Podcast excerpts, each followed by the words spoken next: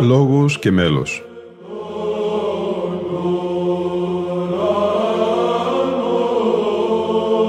Προσεγγίσεις στη μυσταγωγία της ψαλτικής τέχνης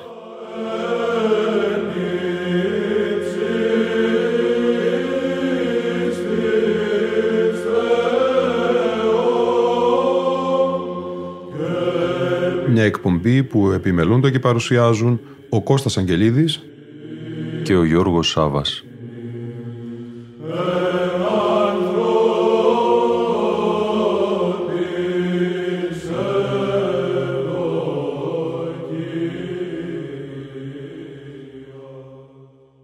Αγαπητοί φίλοι ακροατές και φίλες ακροάτριες, γύρω από μια φωτεινή μορφή του 16ου αιώνα, μία από τις σημαντικότερες προσωπικότητες μετά την πτώση της Βυζαντινής Αυτοκρατορίας, τον Όσιο Μάξιμο τον Βατοπεδινό, γνωστό στη Ρωσία ως Μάξιμο Γρεκό, κινείται το δεκαμερές αφιέρωμα της εκπομπής «Λόγος και μέλος».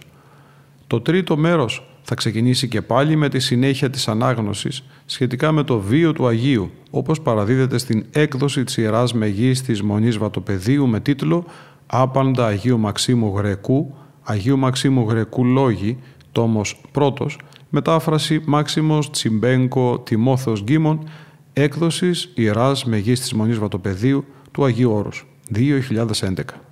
Από την Ιταλία στο Άγιο Όρος, ο Μάξιμος Τριβόλης ως βατοπεδινός μοναχός.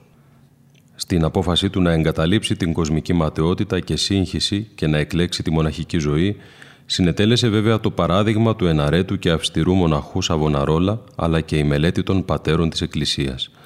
Ο ίδιος ευγνωμονεί την πρόνοια του Θεού.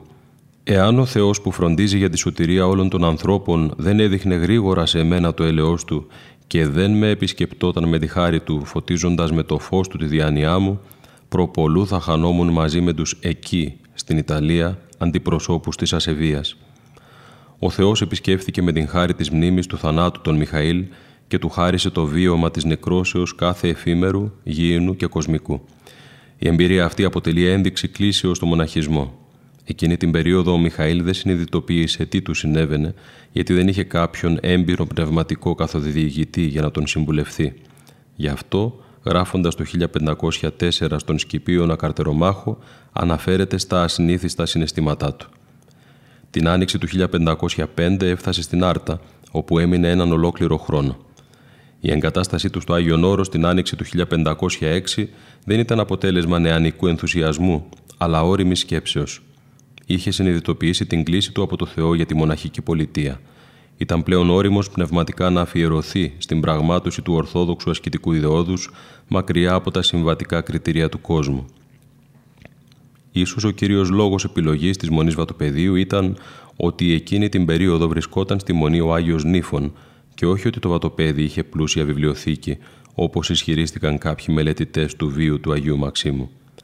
Ο Άγιος Νίφων, λόγιος και πρώην Οικουμενικός Πατριάρχης Κωνσταντινούπολεως, ήταν ο αγαπητός φίλος της οικογένειας του Μανουήλ Τριβόλη, πατέρας του Αγίου Μαξίμου, και βρισκόταν τότε στο βατοπέδι μαζί με τους δύο μαθητές του, Μακάριο και Ιωάσαφ, τους οσιομάρτυρες. Ο Άγιος Νίφωνος Ιεροδιάκονος ήταν υποτακτικός του γέροντος Ζαχαρία, βατοπεδινού Ιεραποστόλου και μετέπειτα επισκόπου Αχρίδος. Από αυτόν πήρε ευλογία και ήλθε στο Άγιον Όρος. Η πρώτη μονή στην οποία κάθισε ήταν το βατοπέδι. Στις συζητήσεις που είχε με τον Άγιο Νίφωνα, ο μοναχός Μάξιμος κατανόησε βαθύτερον το οξύ αντιλατινικόν φρόνημα του Ορθοδόξου μοναχισμού. Ασφαλώς ο λόγιος Πατριάρχης τα μετέδωσε σε αυτόν από την πλούσια κατά Θεόν σοφία και εμπειρία του. Ο Μιχαήλ λαμβάνει το μέγα και αγγελικό σχήμα των μοναχών με τον ονομαζόμενος Μάξιμος. Ο ίδιος, φανερώνοντας την τέλεια αποταγή και ξενιτεία του, αλλάζει και την γραφή του επωνύμου του από τριβόλης με ωμέγα σε τριβόλης με όμικρον. Δεν γνωρίζουμε ποιος ήταν ο γέροντας του Αγίου Μαξίμου, ίσως κάποιος από τους γέροντες προηγουμένους Κύριλο Νεόφυτο Σιμεών. Ίσως να τον έκυρε και ο ίδιος ο Άγιος Νίφων. Η επιλογή του μοναχικού του ονόματος νομίζουμε ότι συνδέεται με τον κοιμηθέντα στη μονή πρώην Πατριάρχη Κωνσταντινούπολεως Μάξιμο τον Τέταρτο, τον οποίο διαδέχθηκε κατά την δεύτερη πατριαρχία του ο Άγιος Νίφων. Ασφαλώς, το μαρτύριο του Αγίου Μακαρίου στη Θεσσαλονίκη το 1507 θα συγκλώνησε τον Άγιο Μάξιμο και θέρμανε την καρδία του στην αρχή της μοναχικής του ζωής με ζήλο που αυξήθηκε στη συνέχεια και διατηρήθηκε μέχρι τέλους της ζωής του. Αρχίζει μακριά από τον θόρυβο των του κόσμου τερπνών και των βιωτικών κυμάτων να ζει σύμφωνα με το πρόγραμμα της Μονής. Ζει ως άσημος μοναχός. Ασκείται με ζήλο στις μοναχικές υποσχέσεις της ακτιμοσύνης, της εγκράτειας και της υπακοής, αποφεύγοντας όλα τα πάθη του παλαιού ανθρώπου. Αγωνίζεται για την εκοπή του ιδίου θελήματος, κάθε επιθυμίας και πλεονεξίας. Ησυχάζει ασκώντας την αδιάλειπτη προσευχή. Επιδιώκει την νηπτική εργασία ως γνήσιος αγιορείτης. Στα έργα του φαίνεται ότι είναι ένας γνήσιος φορέας της νηπτικής ησυχαστικής παραδόσεως του Αγίου Όρους. Ο ακόρωστος πόθος του να αποκτήσει τις αρετές και η αξιοζήλευτη επιμέλειά του στην άσκηση τον κατέστησαν κάτοχο των θεοποιών αρετών της ταπεινώσεως και της αγάπης και κατοικητήριο του Αγίου Πνεύματος. Την εποχή του Αγίου Μαξίμου η Μονή κρατούσε μία ημικοινοβιακή τάξη. Ο ηγούμενος πρώτος στη διοίκηση και τη Θεία Λατρεία ήταν και πνευματικός καθοδηγητής των μοναχών. Δυστυχώς δεν διασώθηκαν στα αρχεία της Μονής πληροφορίες για τη ζωή του Αγίου Μαξίμου. Από τα συγγράμματά του φαίνεται ότι κατά την δεκαετή παραμονή του επιδόθηκε σε συστηματική μελέτη των έργων των Αγίων Πατέρων έχοντας ως κύριο καθοδηγητή για την γνώση της θεολογίας τον Άγιο Ιωάννη τον Δαμασκηνό. Τον τοποθετούσε υπέρ την φιλοσοφία γιατί τον θεωρούσε σοφότατο και μεγάλο θεολόγο, πατέρα της θεολογίας. Πρέπει κατά τη μελέτη του να κρατούσε σημειώσεις τις οποίες μετέφερε μαζί του στη Ρωσία. Αυτό συνάγεται από την μνήα πλήθους κειμένων των εκκλησιαστικών πατέρων στα έργα του, τα οποία δεν ήταν δυνατό να θυμάται από μνήμης, ούτε μπορούσε να τα βρει όλα εκεί. Ο Άγιος Μάξιμος είχε βαθιά γνώση της εκκλησιαστικής και της αρχαιοελληνικής γραμματείας. Όπως παρατηρεί ο πατήρ Γεώργιος Φλωρόφσκι, δεν έγραψε στην καθομιλουμένη ελληνική, αλλά σε αρχαΐζουσα και περίτεχνη φιλολογική γλώσσα που πλησίαζε την γλώσσα της βίβλου. Στο βατοπέδιο ο Άγιος Μάξιμος συναυλιζόταν και με άλλους λογίους και Αγίους μοναχούς όπως ήταν ο προηγούμενος Ιώβ, ανήρ πεπαιδευμένος, άκρος εις τα αστείας γραφάς και μέρος της έξω παιδείας εις άκρον ελληλακός αρετής, ο λόγιος ιερομόναχος Σάβας, τον οποίο αρχικά είχε προσκαλέσει ο μεγάλος ηγεμόνας Βασίλειος Τρίτος Ιβάνοβιτς στη Ρωσία για την μετάφραση εκκλησιαστικών βιβλίων, ο πρώην Μητροπολίτης Βερίας Μεθόδιος και ο πρώτος του Αγίου Όρους Σιμεών. Την ίδια χρονική περίοδο είχε εγκαταβιώσει στη Μονή Βατοπεδίου και ο νοτάριος και έξαρχος της Μεγάλης του Χριστού Εκκλησίας Άγιος Θεόφιλος ο Μυροβλήτης. Αυτός υποτάχθηκε με τα πάσης προθυμίας και ταπεινώσεως στον επίσκοπο Μυθύμνης Μαλαχία. Ο Άγιος Θεόφιλος παρέμεινε λίγα έτη στο Βατοπέδι, προφανώς όμως θα είχε επικοινωνία με τον Άγιο Μάξιμο είχαν κοινά ενδιαφέροντα. Εκτός της αγάπης προς την μοναχική ζωή και την πατερική παράδοση, ήταν και οι δύο λάτρεις των βιβλίων, αναγνώστες, βιβλιογράφοι και αντιγραφείς χειρογράφων. Στον κώδικα 1134 της βιβλιοθήκης της Μονής Βατοπεδίου υπάρχουν αυτόγραφες σημειώσεις του Αγίου Μαξίμου. Κατά θεία πρόνοια η Μονή Βατοπεδίου είχε γίνει χώρος συναντήσεως επιφανών πνευματικών προσωπικότητων και μεγάλων μορφών της Εκκλησίας μας κατά την περίοδο της εκεί παραμονής του Αγίου Μαξίμου. Ασφαλώς θα επωφελεί το πολύ από την παρουσία τους και θα ενισχύεται στη διαμόρφωση και απόκτηση υψηλής πνευματικής καταστάσεως. Μερικοί από αυτούς επέλεξαν παρετούμενοι από τις θέσεις τις οποίες κατήχαν τη Μονή Βατοπεδίου ως τόπο ασκήσεως.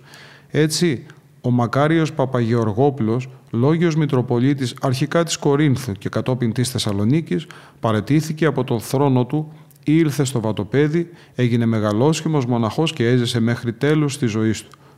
Ο Μάξιμος έλαβε εξαιρετικά μεγάλη ωφέλεια από τις επισκέψεις του Οσιομάρτυρος Ιακώβου, που επισκεπτόταν τακτικά εκείνη την περίοδο τη Μονή, επειδή και ο πρώτος υποτακτικός του Μαρκιανός ήταν πρώην Βατοπεδινός.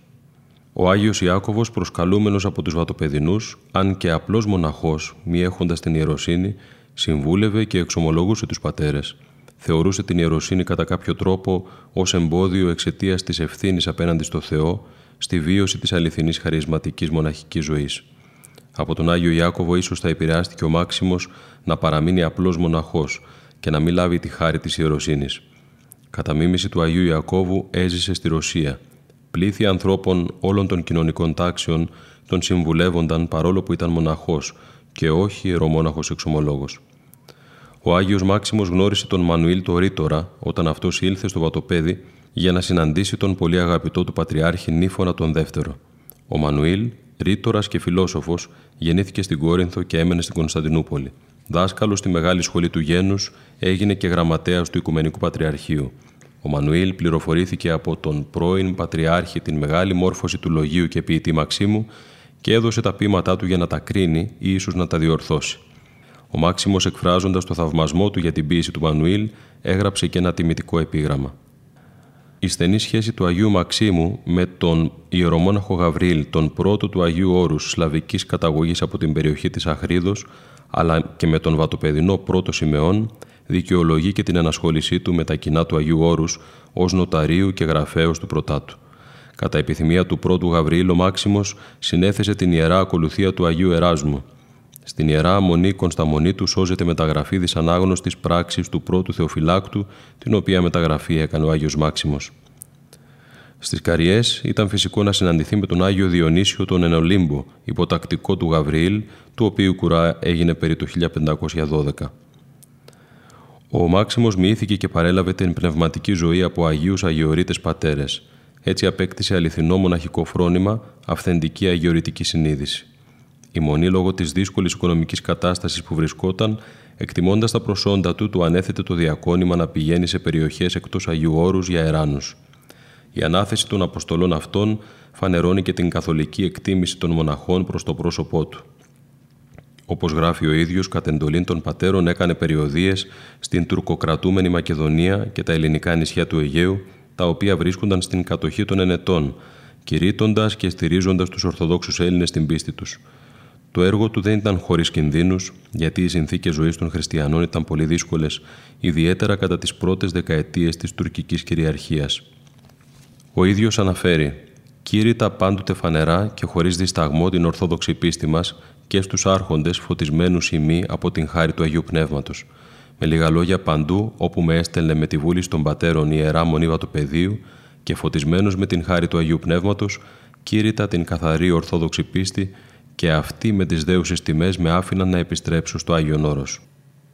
Φυσικά στενοχωρούσε τον Άγιο Μάξιμο κάθε έξοδος από τη μονή της μετανοίας του, γιατί έχανε την αγαπημένη του αμεριμνία και ησυχία. Ω γνήσιος όμως υποτακτικός, θέτοντας πάνω από τον εαυτό του την αγάπη των αδελφών του μοναχών που ζούσαν σε μεγάλη φτώχεια και ανέχεια, αναλάμβανε τα διάφορα ταξίδια. Επέστρεφε μεταφέροντας την ελεημοσύνη των διαφόρων αγαθών δωρητών, τους οποίους εξοφλούσε με λόγους διδαχής από την ακένωτη πηγή της σοφίας του. Όπως υποστηρίζει ο Ντενίσοφ, η σπουδαιότερη αποστολή του Αγίου Μαξίμου ήταν στη Ρωσία, η οποία του έδωσε τη φήμη του Αποστόλου και τον ανέδειξε σε προσωπικότητα πρώτου μεγέθους της ιστορίας της Ορθόδοξης Εκκλησίας κατά τον 16ο αιώνα. Όπως γνωρίζουμε από τον ίδιο τον Άγιο Μάξιμο, στο Άγιο Όρος έμεινε 10 χρόνια, από το 1506 ως το 1516, εργαζόμενος σωματικά και πνευματικά. Σημαντικό μέρος των συγγραμμάτων του περιλαμβάνει και το ποιητικό του έργο. Είναι γεγονός ότι παρά την θαυμασίαν ποιητική φλέβαν, το έργο του στην ελληνική γλώσσα είναι ελάχιστο. Από τούτα όμως τα επιγράμματα, τις λειτουργικές ακολουθίες και τα ηρωελεγιακά έπι κατανοεί κανείς τον πλούτο της μόρφωσης, το ποιητικό χάρισμα, την πνευματική σοφία, αλλά και τη φυσική ευφυΐα του Αγίου Μαξίμου. Τα απορίσματα της Διεθνούς Επιστημονικής Ημερίδας που διοργάνωσε η Ιερά Μεγίστη Μονίβα του Πεδίου σε συνεργασία με την Ιερά Μητρόπολη Νεαπόλεως τη Δευτέρα 17 Δεκεμβρίου 2018 με την ευκαιρία της συμπληρώσεως 500 ετών από τις μεταβάσεις του Αγίου Μαξίμου στη Ρωσία στο Κέντρο Πολιτισμού της Δυτικής Θεσσαλονίκης, ακούμε τώρα από τον καθηγήτη της Θεολογικής Σχολής του Πανεπιστημίου Αθηνών, Γεωργίο Φίλια. Τα πορίσματα της Διεθνούς Επιστημονικής Ημερίδος θα εμπλουτιστούν με τις εισηγήσεις οι οποίες θα κατατεθούν, αλλά έτσι όπως παρουσιάστηκαν το πρωί οι εισηγήσεις διαμορφώνονται ως ακολούθως. Πρώτον, ο Άγιος Μάξιμος εντάσσεται στη χωρία των ησυχαστών πατέρων, οι οποίοι απεργάστηκαν μία πνευματική μετάγγιση της Ορθοδόξου παραδόσεως στην Εκκλησία της Ρωσίας. Αποτελεί μάλιστα την κορύφωση αυτού του πνευματικού εγχειρήματος. Δεύτερον, η υπομονή στις θλίψεις και στις δοκιμασίες απετέλεσε την πνευματική προϋπόθεση της θεολογικής εμπνεύσεως του Αγίου Μαξίμου, ο οποίος ανέδειξε στα συγγράμματά του τα παθήματα ως τιμή του Θεού και ως ανάδειξη της παρουσίας Του. Τρίτον, ο Άγιος Μάξιμος εγνώριζε το ιστορικό πλαίσιο της ενίας της κοινοκτημοσύνης στη μοναστική ζωή, καθώς και της κοινωνικής προσφοράς του μοναχισμού μέσω της αξιοποιήσεως της μοναστικής περιουσίας. Με βάση τη γνώση αυτή διετύπωσε τις προτάσεις του για την έννοια και τις δυνατότητες αξιοποιήσεως της μοναστικής περιουσίας.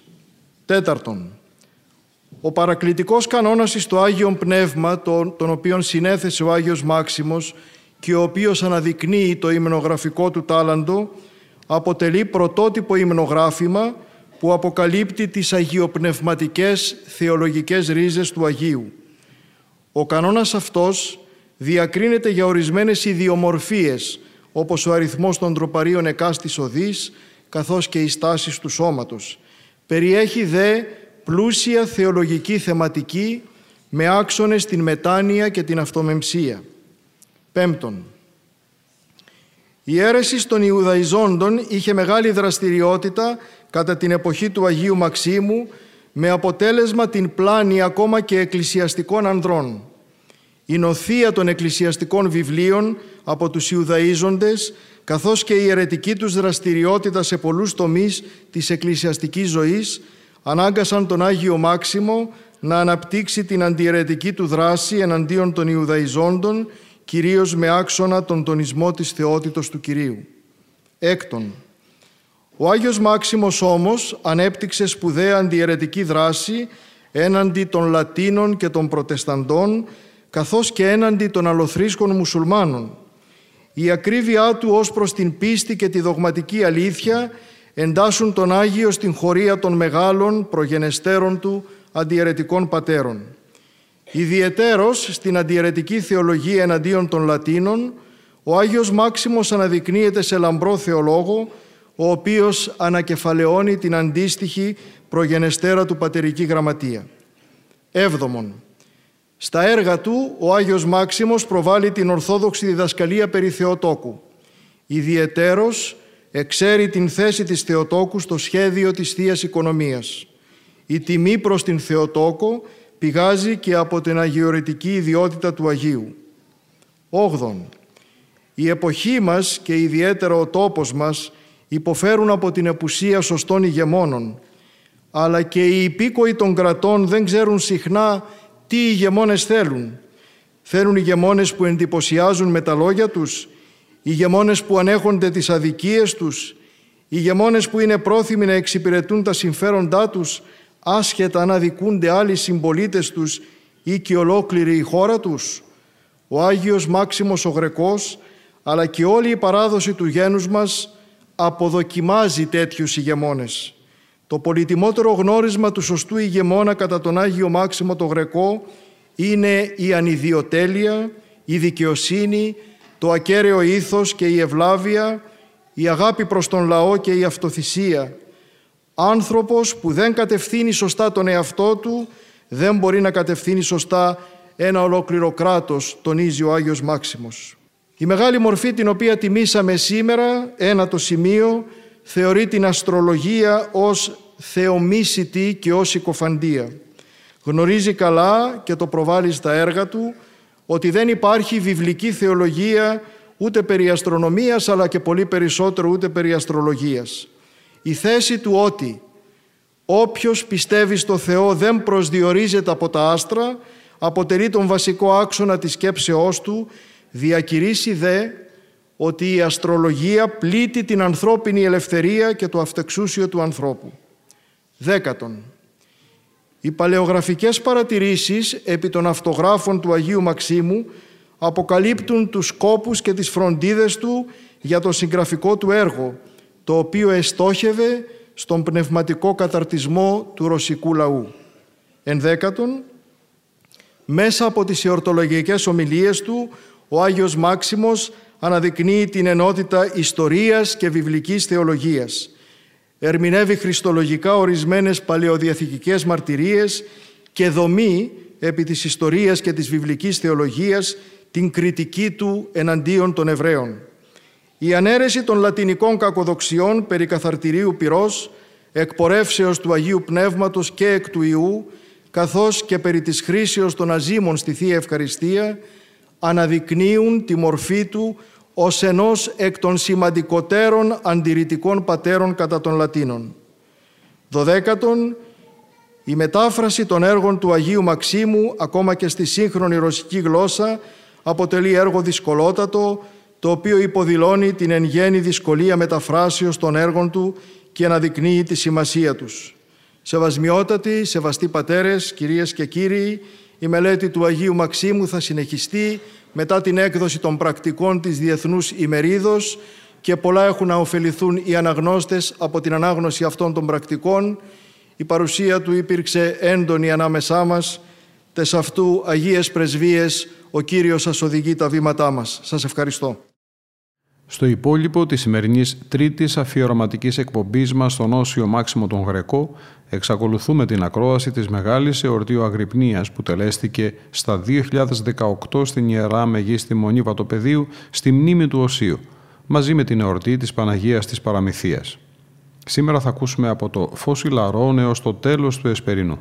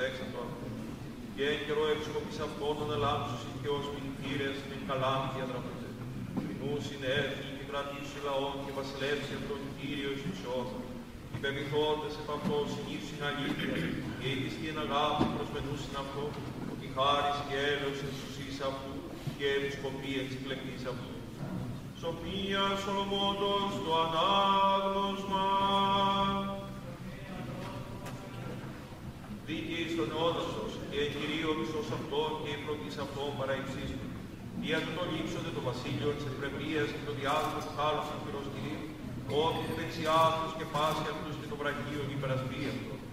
Λείψετε πανοπλία των φίλων αυτούς και οπλοποιήσει την κτήση της άμυνων εχθρών. Εδίσετε θώρακα δικαιοσύνη και περιπίστε κόρυφα κρίση ανυπόμορφα. Λείψετε ασπίδα κατά μάκρυνο ουσιώτα, οξυνίδε απότομον οργή και τροφέα. Συνεκπολεμήσει αυτό ο κόσμος και τους παράθυρου. Πορεύσονται ευστοχηβολίδε στραπών και όσα από του τόξο των εγών επισκοπών του, και εκ πετροβόλου του μου πλήρη πίσω νεκάλασε. Αγανακτήσει κατά αυτόν είδωρ θαλάσσης ποταμίδες συγκλήσου συναμωτών. Αντισχύσετε από της πνεύμα δυνάμενος και ως λέλαψε εκτιμήσει αυτού. Και ερημώσει πάσα κοινωνία και η κακοφραγία περιτρέψει χρόνους να στο. Τους ατεούν βασιλείς και σύνδετε, μάθετε δικαστέ περάτου, ενωτήσαστε οι κρατούντες πλήθους και γεγαβρωμένοι διώχους εθνών, ότι εγώ του παρακυρίου η κράτηση και η δυναστεία παραεξίσου. Σοφία Σολομόντος το ανάγνωσμα. Δίκαιος εάν φτάσει τελετής εν αναπαύσιας, την κύρας γαρτίνιον το πολυχρόνιον ουδέ αριθμό ετών με μέτρησε. Πολιάδες τη πρώτης ανθρώπης, την ηλικία η κλήρος βίος επικίνδυνο. Βάρες του Θεογενόμενους ηγαπήτη και ζών μεταξύ αμαρτωλών με τετέθη. Κυρπάγει την κακή αλλάξη είναι συναυλίδο όλος απαρτήσει ψυχήν αυτού. Βασκανία γάρφα, πλότινος, αμαυρίτα καλά, και ρεπασμός επιθυμίας μεταλέβει την άντρα. Ελιώθησαν ο λίγο, επλήρωσε χρόνος μακρός. Αριστή γαρή Κύριο η ψυχή αυτού, δια του το έστρωσε με μέσου μονηρία. Δέλα οι δότες και μηνοήσαντες, μη δεθέτες και τη διανία των Ιούτων, ότι χάρις και έλεος εξουσής αυτού και επισκοπή εξεκλεκτής αυτού.